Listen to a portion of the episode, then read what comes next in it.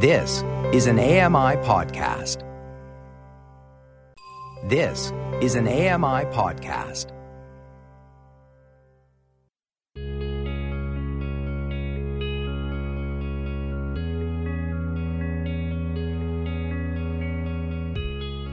Welcome to Voices of the Walrus on AMI Audio, where professional readers give voice to articles from Canada's best general interest magazine. I'm your host, Roger Ashby. Rarely are women incarcerated because of abhorrent crimes. Is there a case for abolishing women's prisons? Laurie Wilson reads Beyond Bars by Lauren McKeon. Lauren McKeon's most recent book is No More Nice Girls Gender, Power, and Why It's Time to Stop Playing by the Rules. She is the deputy editor of Reader's Digest Canada.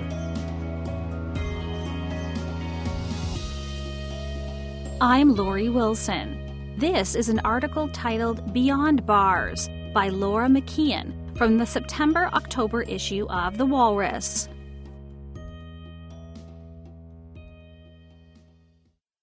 At 37, Trina Smith has been in and out of Nova Scotia's correctional centres more than 50 times. Her criminal charges have a way of falling into one another. One mistake can trigger a dozen breaches of her probation, dragging Smith back to jail.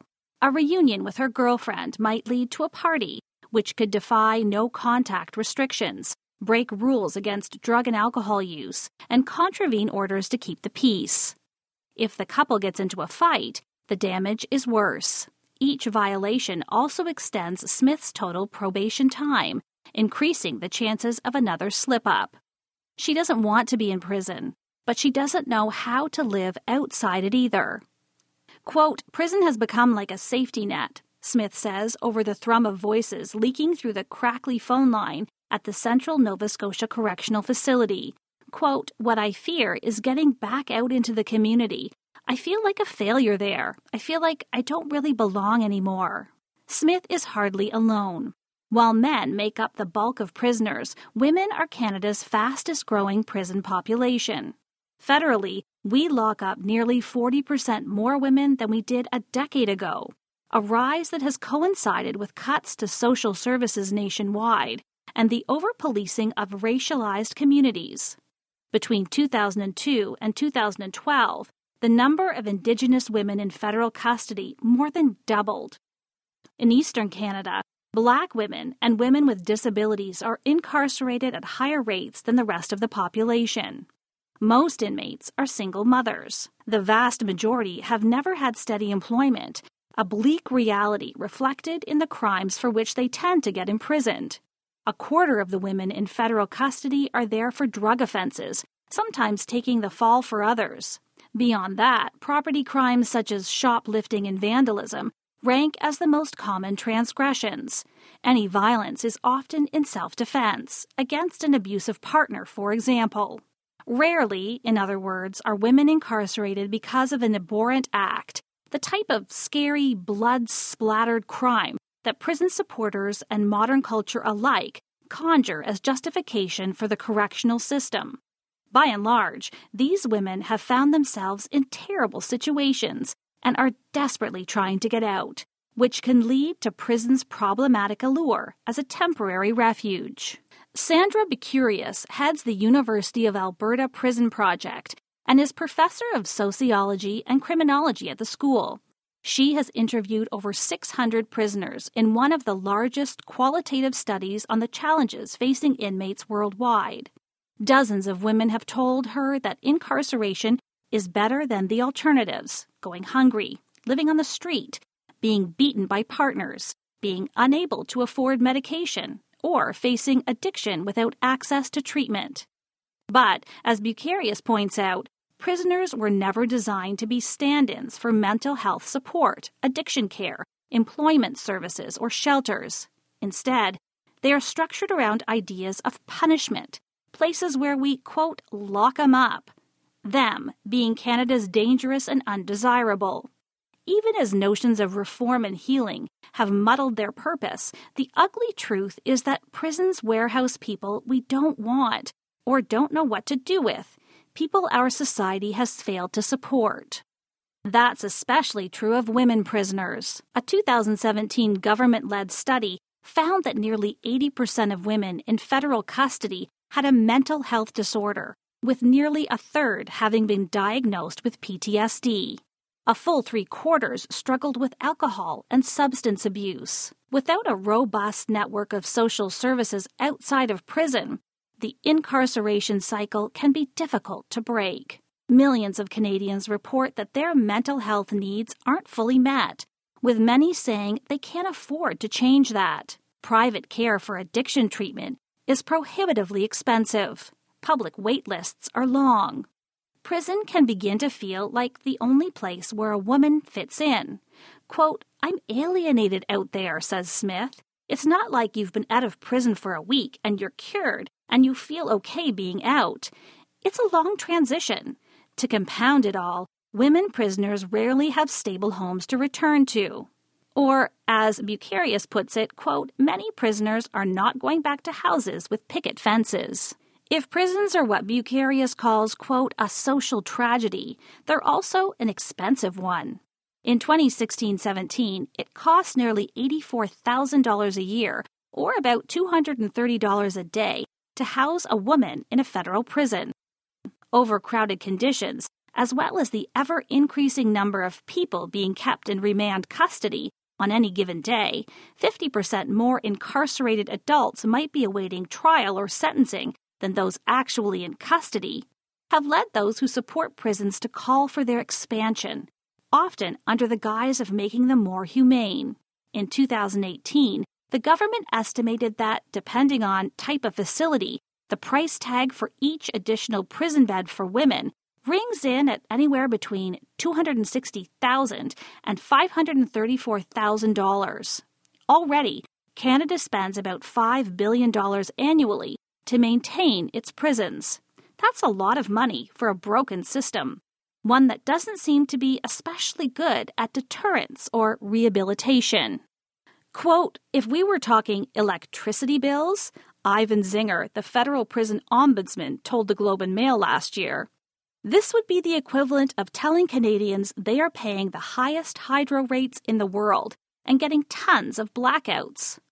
COVID 19 has further pushed the prison plight into the mainstream, exposing just how fast the virus can spread through buildings so overcrowded, unhygienic, and in poor repair. As of July 1st, 360 inmates in federal prisons had contracted COVID 19. Two had died. In his reports, Zinger has consistently recommended funneling more money into the existing underfunded community programs that can keep former inmates from returning to the system.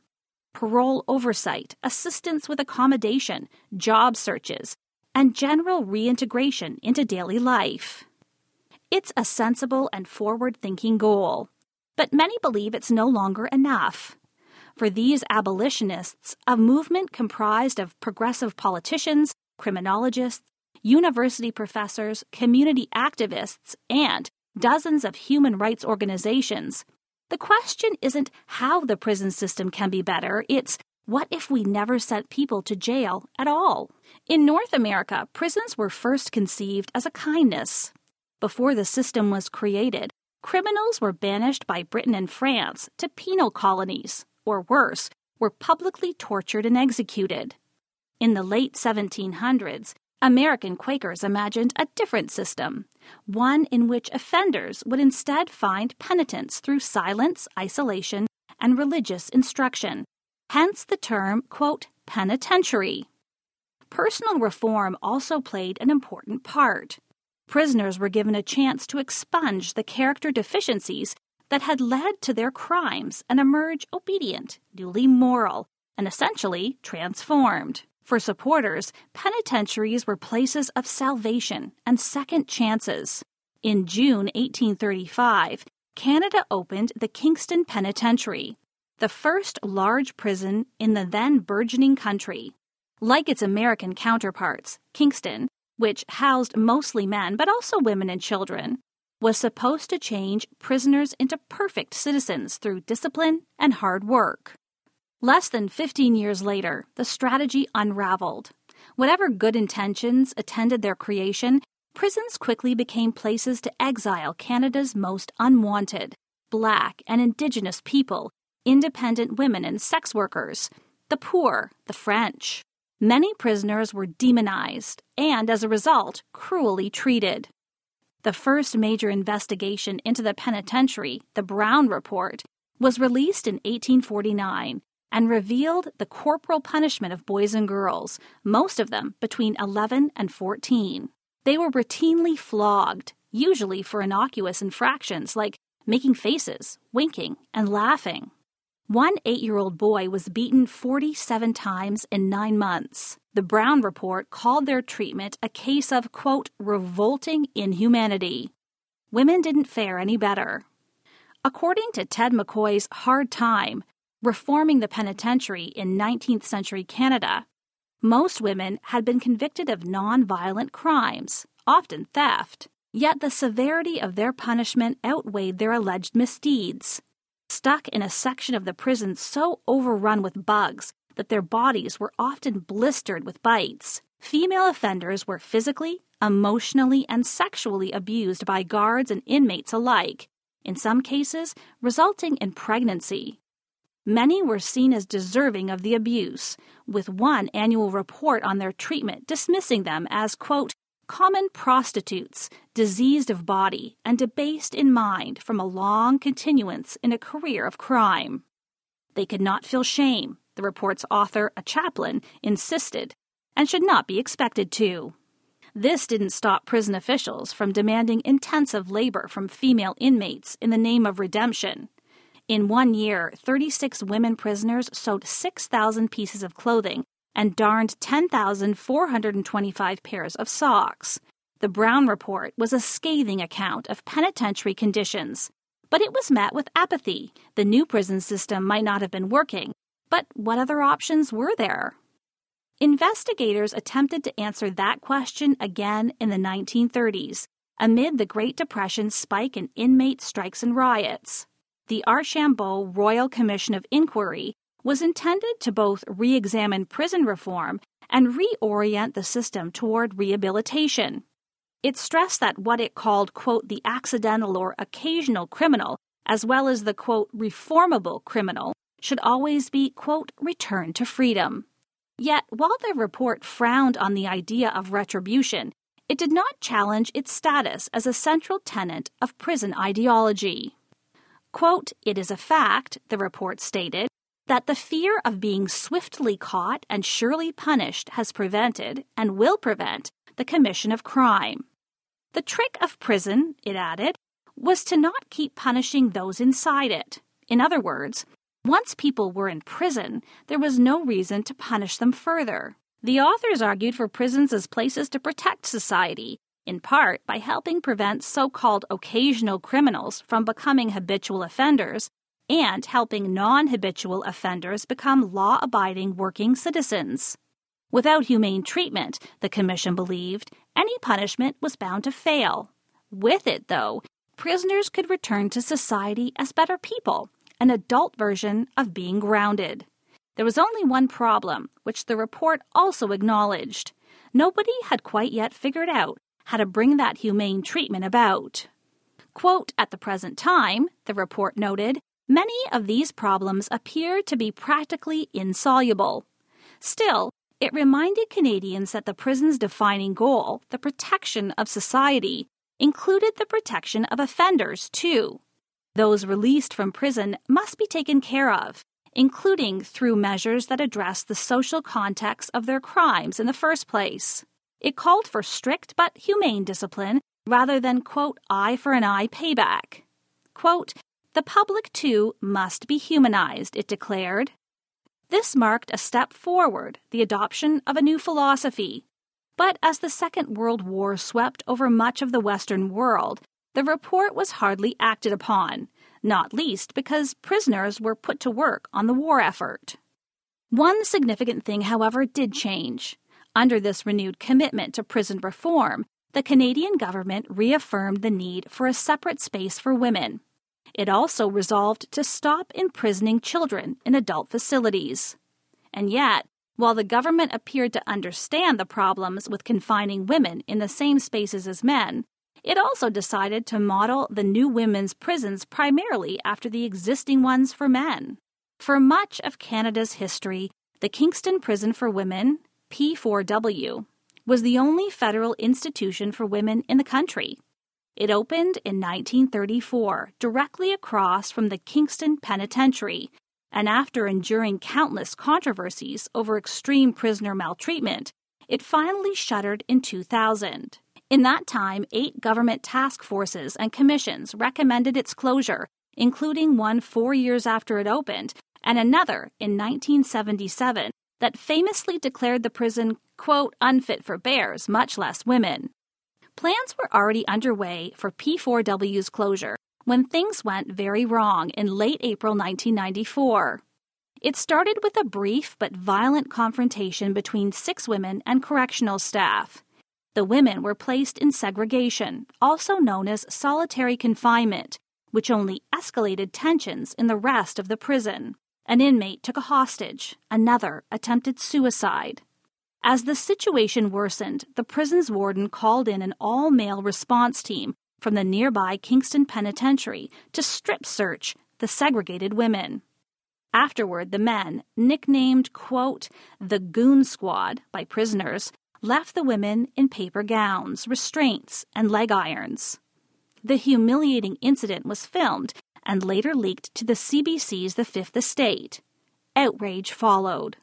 Soon afterward, the federal government appointed Justice Louise Arbour to investigate the incident and the reaction of Correctional Service Canada, CSC. In her report, Arbour noted the timing of the P4W incident. In 1990, the government appointed Task Force of Federally Sentenced Women had debuted a new version for women's prisons called Creating Choices emphasizing empowerment, the fundamental guarantee of respect and dignity, and the recognition that societal barriers played a major role in women's paths to prison, the task force recommended the closure of P4W and the creation of four separate regional facilities and a healing lodge. These new prisons were to include housing complexes that resembled cottages, ample time for women to spend outdoors, vocational training that also included vacation time, support for mothers, mental health, and addiction treatment, and access to all levels of education, healthcare, and trauma counseling.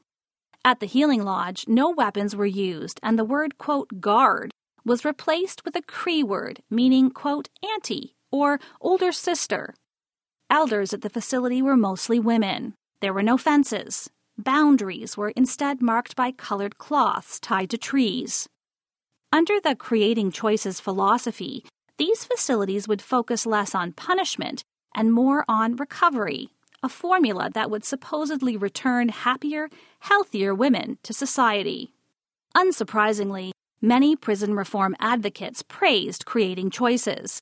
But it was the Fifth Estate's footage of the strip search that helped change the larger public's opinion toward prisons.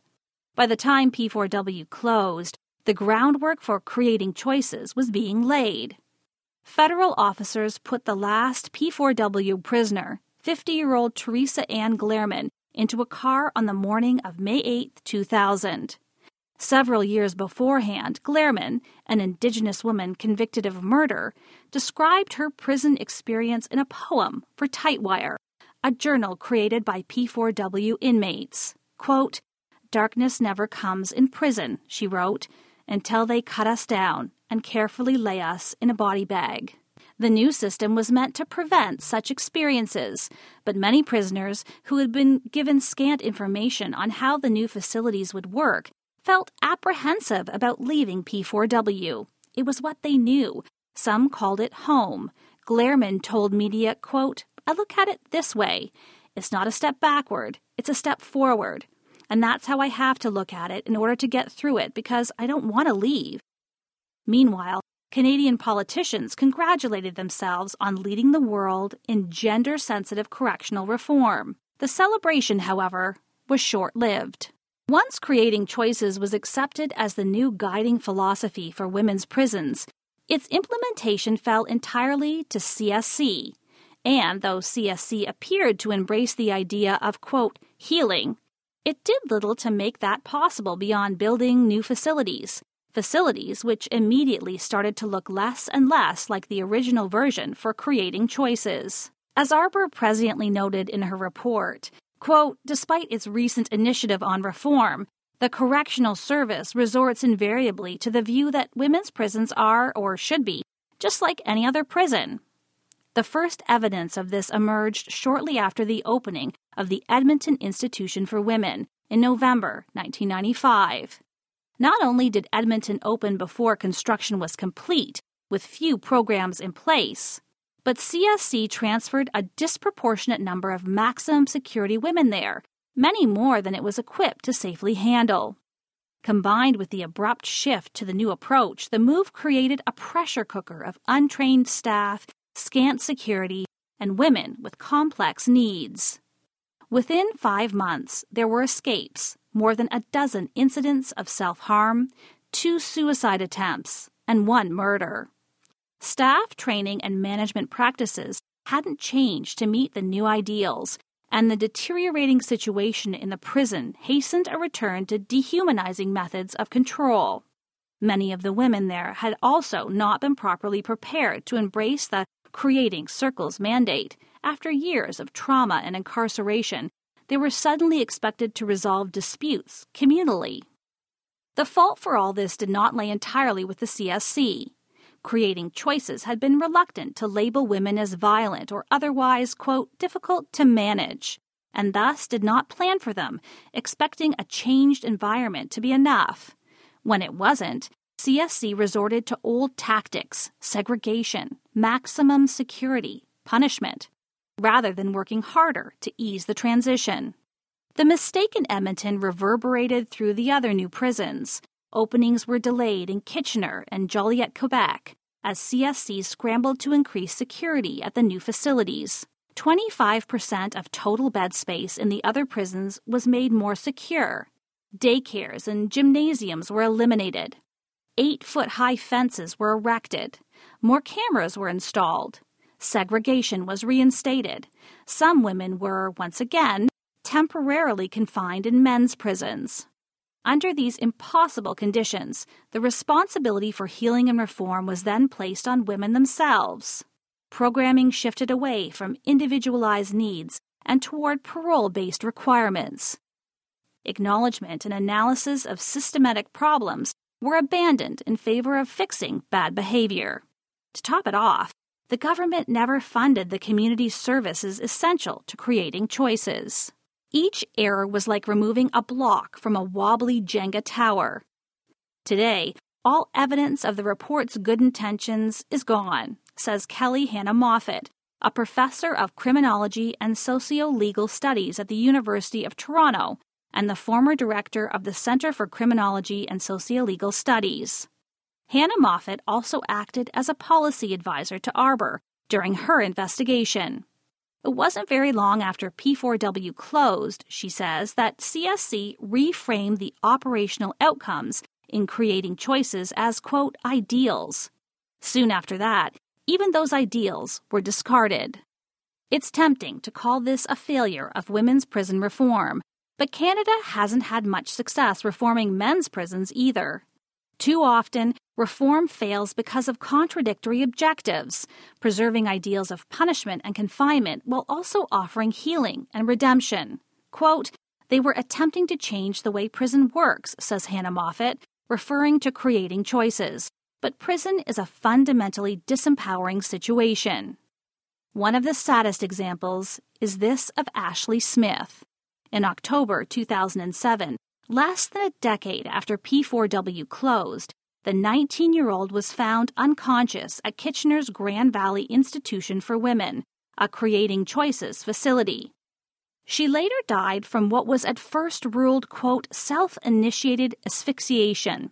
Guards had watched her tie a ligature around her neck, but after intervening in dozens of similar incidents in the past, they had been ordered not to enter her cell so long as she was breathing.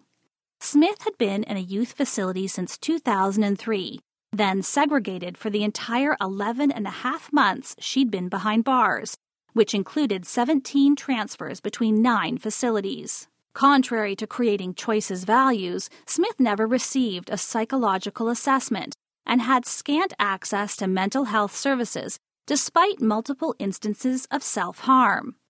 A 2013 inquiry ruled her death a homicide. Why was Smith first sent to jail? For breaching probation by throwing crab apples at a postal worker. The history of prisons and of prison reform shows that neither approach has worked. People do not tend to find compassion in cages, nor are they rehabilitated. Prisons exist, as one article puts it, quote, because we do not know what else to do.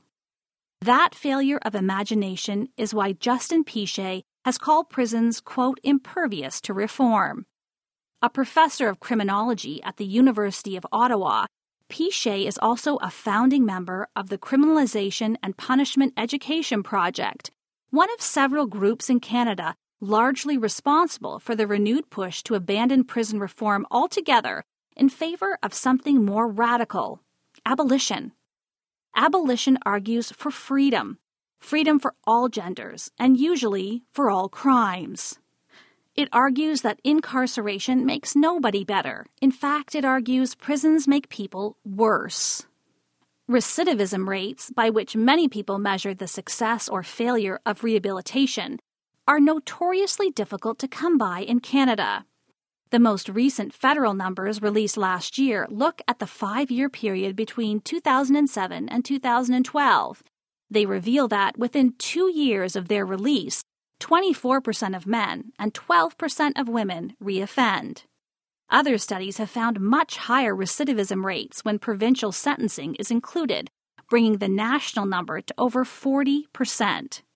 Individual provincial rates can be even higher, since 2001, for example, Ontario's recidivism rates have fluctuated between nearly 35 and 55 percent. Quote, the paradoxical success of the prison as a means of punishing the deviant is dependent on its continuing failure as a place of rehabilitation, wrote University of Alberta sociologist Stephanie Hayman. Quote, the prison cannot afford to succeed because success would limit its power. It doesn't have to be this way.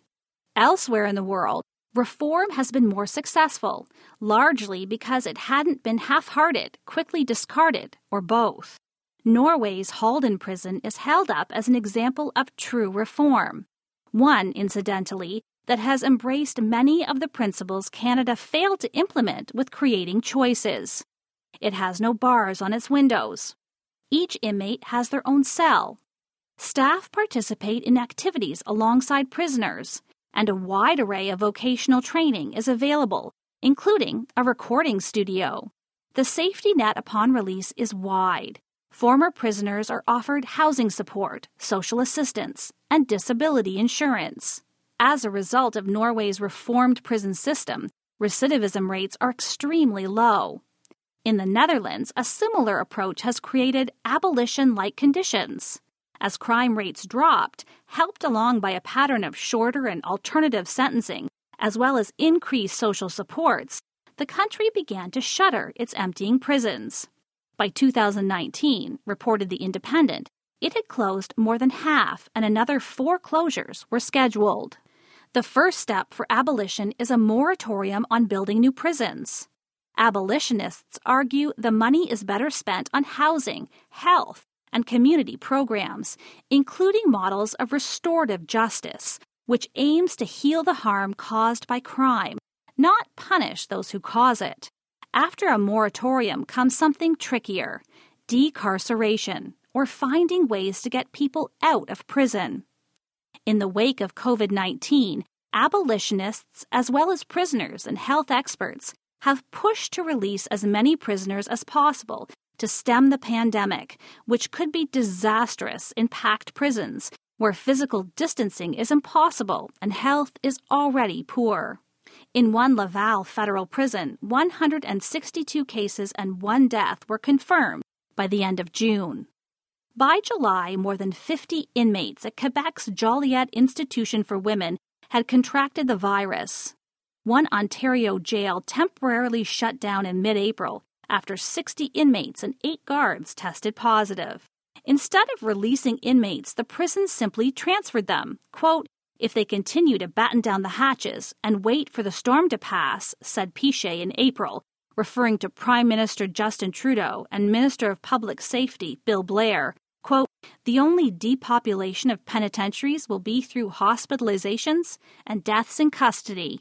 With the help of lawyers, abolitionists have had success securing release for prisoners convicted of nonviolent crimes, those near the end of their sentences, and those in remand custody. Since the outbreak, Nunavut has released more than 20 prisoners from an inmate population of 144, prompting the CEO of the Legal Services Board of Nunavut to ask, quote, if it was safe to release these people, why were they ever detained in the first place? Questions like these have introduced the last step of abolition excarceration into the conversation.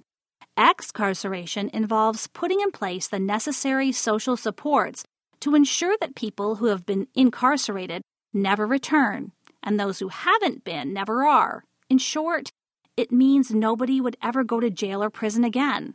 Such a move would profoundly change the way we view crime, accountability, rehabilitation, and even redemption. For all these reasons, it's often the hardest step for people to support. People who may agree that prisons are bad places often want a way to lock up Canada's most notorious Paul Bernardo, Karla Homolka, Robert Pickton, or Luka Magnotta. Even among abolitionists, this is where things get sticky with some believing in absolute abolition, and others, like researcher Sandra Bucerius, believing some individuals can't integrate back into society. Canadian Senator Kim Pate understands many people's knee jerk, quote, do the crime, do the time reaction. If not for jails, what will we do with our murderers and rapists?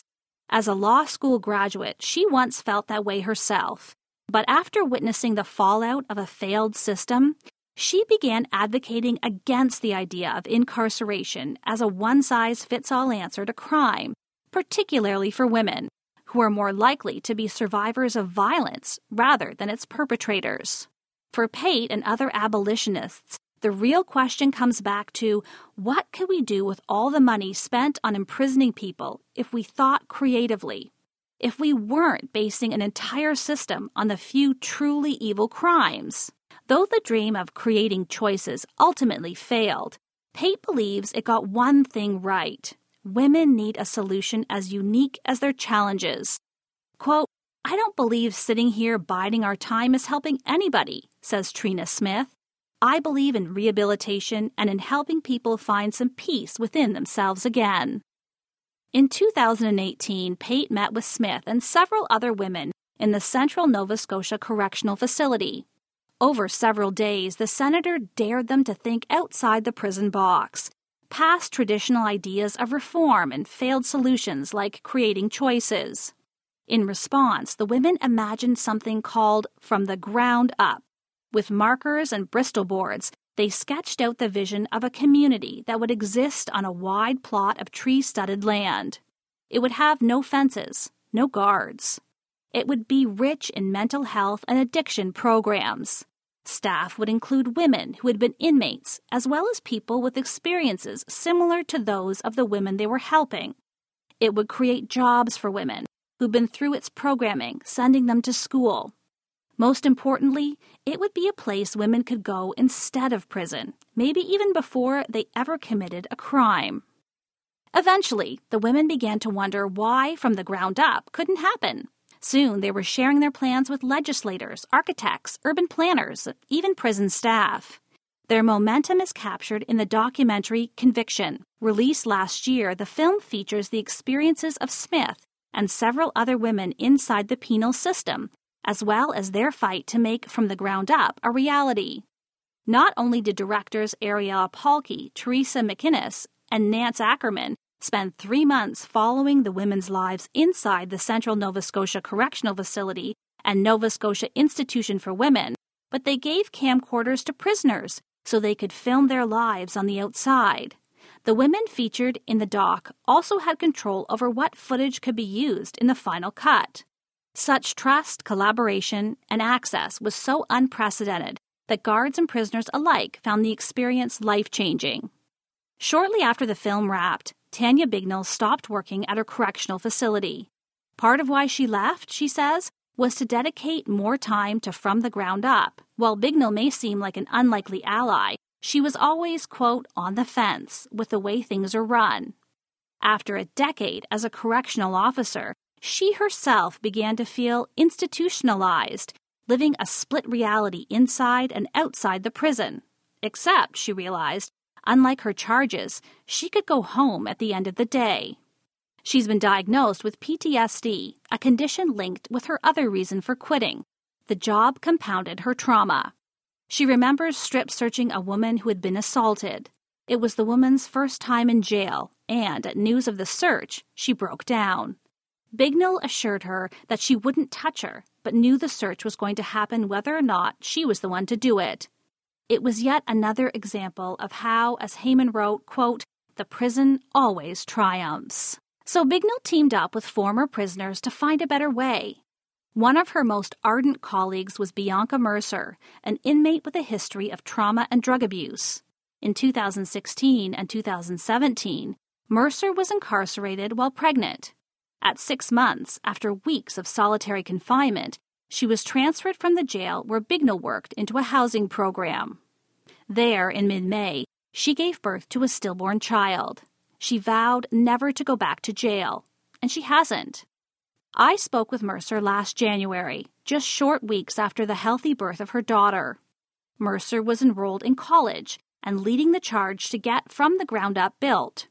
Her vision emphasized individualized programming and extended support while women transition into their own homes. Women could stay in the program for as long as they needed to, they would never send someone away with little more than a bus ticket and a, quote, good luck wish. Quote, jail doesn't work because it's based on punishment, she says. They say there's rehabilitation involved, but I never had any help. From the ground up, Women's Wellness Society was incorporated on February 6th. Of course, it's still just a concept, and even if the community is eventually built, it's only one alternative in a country full of prisons. Mercer, Bignell, Smith, and others all know from the ground up has a long way to go before it replaces incarceration. And for now, COVID 19 has put their plans on pause. But that first step remains extraordinary a rare case of the prison system actually doing what its founders envisioned centuries ago. It made something better. That was an article titled Beyond Bars by Lauren McKeon from the September October issue of The Walrus. I'm Laurie Wilson. You've been listening to Voices of the Walrus on AMI Audio, produced by Don Dickinson, audio engineering by Sam Robinson and Bill Shackleton. The manager of AMI Audio is Andy Frank, and I'm your host, Roger Ashby. If you enjoyed this podcast, please consider giving us a rating and review and subscribe for more.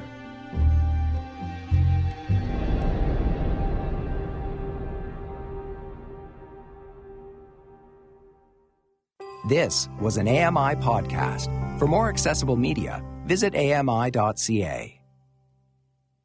Hello, I'm Sean Priest. Join me monthly for Sean of the Shed, where I introduce you to all the technology that can be so useful to us as blind or partially sighted people. Find Sean of the Shed wherever you find all your podcasts.